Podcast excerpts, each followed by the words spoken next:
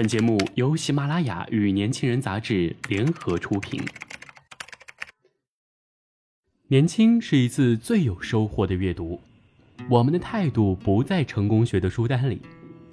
年轻人，年轻人 FM，让你杀死那个无聊的自己。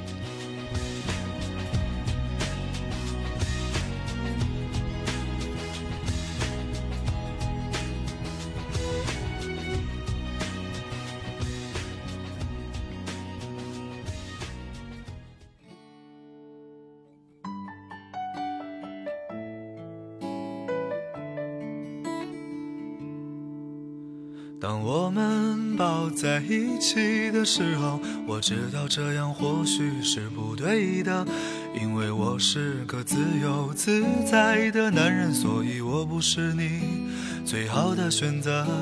当我们吻在一起，纯粹生活，用心归因。大家好，我是主播肖倩，欢迎收听本期的年轻人 FM 夜读栏目。今天要和大家分享一篇暖文，标题呢是“岁月斑驳，微笑向暖”。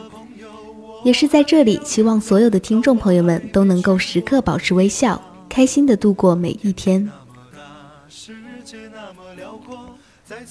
光阴依稀的午后，在雨花石完美的音律中懒散的苏醒，窥见窗外婆娑的枝条柔软了许多。温和的阳光从摇曳的枝条间洒落一地的碎影，俯身出窗，仰望淡蓝的苍空之下缀着几朵沉闷的云，压得努力生活的人没有了长笑与激情的理由。所以日子就这么懒散的过着，轻描淡写，就这般百无聊赖的生活着。或许有人会问，为何要辜负四月天这般明亮美好的时光和崭新的生活呢？不是辜负，只是快谷雨了。小城的四月天还是冬天的模样。每每此时，这般懒散的生活是一种必然的状态。前几天，二妹给我留言说，校园里的丁香花开了。习习的春风缭绕的吹过时，校园里到处都是小小丁香花的影子，都是丁香花的芬芳。只是可惜了，大家忙碌着准备高考，就辜负了这院子的春光美景。二妹的学校离家乡不远，所以由于气候的原因，老家早是一片傲然春色。我读着她的留言，心生几许回念，于是想象着一株株的丁香花，整齐地排列在小径的两旁，拥成一团团的姿态，随着来去的风晃晃悠悠。然后，纤细的小花，水滴状的花瓣，在蹉跎的岁月里款款盛放，淡紫或洁白。那该是怎样的一种美好，却又与忙碌的莘莘学子们擦肩而过。我想回复留言，告诉他有关舞伴丁香花的传说，因为幸福与梦想都是充满诱惑的，或许为此他们都能留足观望，甚至寻觅一番。可是不知为什么，我又删除了回复。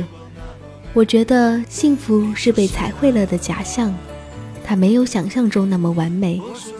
若非要把幸福说成什么，那么或许他们现在热火朝天的忙碌，他们所经历的成长，就是他们最幸福的事。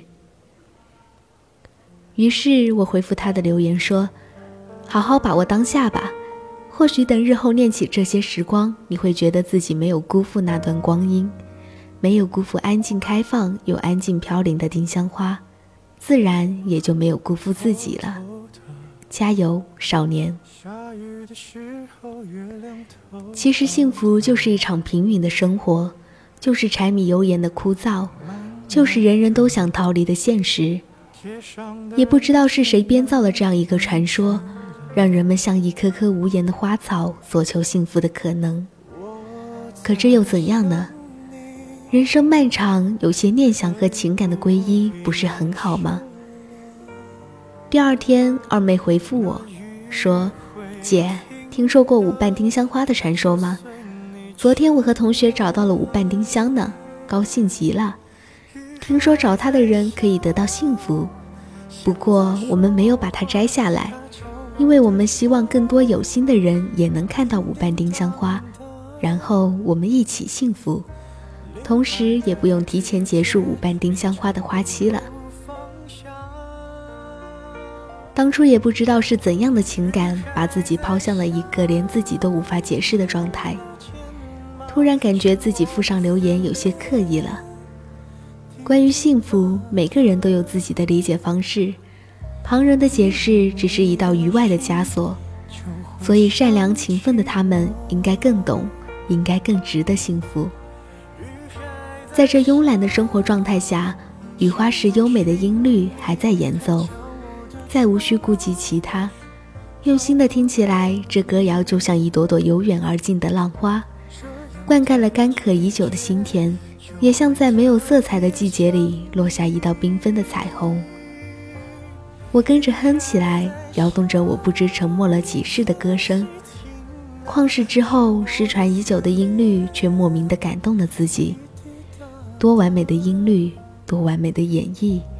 让自己的情感身不由己的靠拢。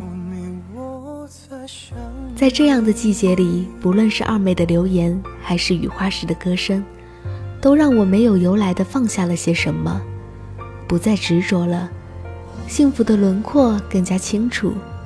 于是我默默的等候，等候下一缕春风吹过时，那一束一束盛开的丁香花。好的，如果您想了解更多精彩内容，请搜索公众微信号 youth 一九八一，或直接搜索年轻人。我是主播肖倩，我们下期再会。像不像话题被谁提起了？怎么会没人记得？是不是我疯了？那雨。